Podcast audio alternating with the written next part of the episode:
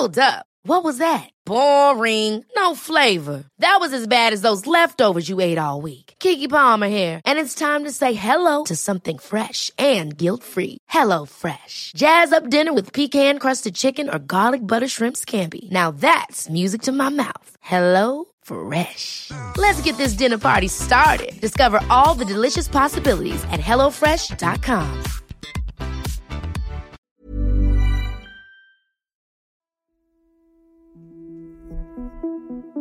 Året är 1940. Temperaturen ligger nästan konstant mellan minus 20 och minus 40 grader. Det är en av de kallaste vintrar Finland upplevt och landet ligger i krig med Josef Stalins Sovjet. Finland har inte varit en självständig nation i mer än dryga 20 år och har ett slitsamt inbördeskrig bakom sig. Ingen vet hur det här kriget kommer att sluta eller vad som kommer att hända sen. Går kriget ens att vinna? Vad innebär en förlust? Och vad gör man för att skydda sina barn? Du lyssnar på Idag för ett tag sedan, en produktion av Novel Studios.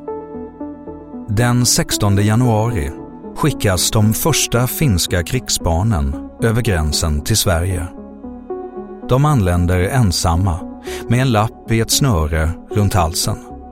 De får resa vidare ut i landet till fosterhem, barnhem och svenska familjer.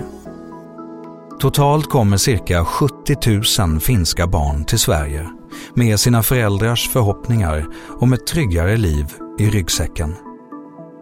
Det finska vinterkriget var inte bara en finsk angelägenhet. Sverige förhöll sig visserligen neutralt i det pågående andra världskriget, men inte i det här kriget. Finlands sak var vår, även om vi var vad som kallas icke-krigförande. Det finns de som ifrågasätter Sveriges motiv.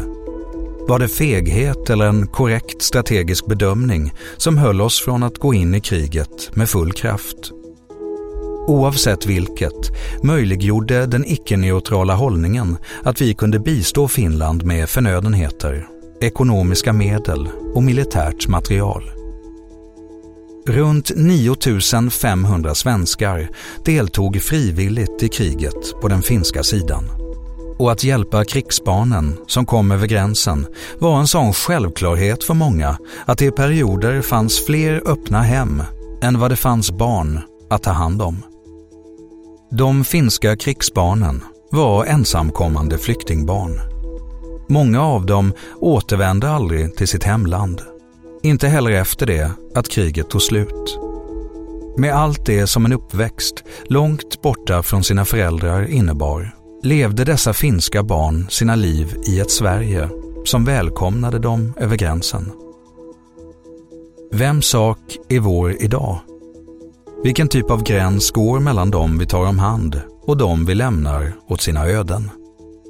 Är den gränsen geografisk, kulturell, historisk? Det är upp till oss. Tack för att du har lyssnat på Idag för ett tag sedan som publiceras måndag till söndag. Följ gärna programmet i den app där du lyssnar. Vi hörs imorgon.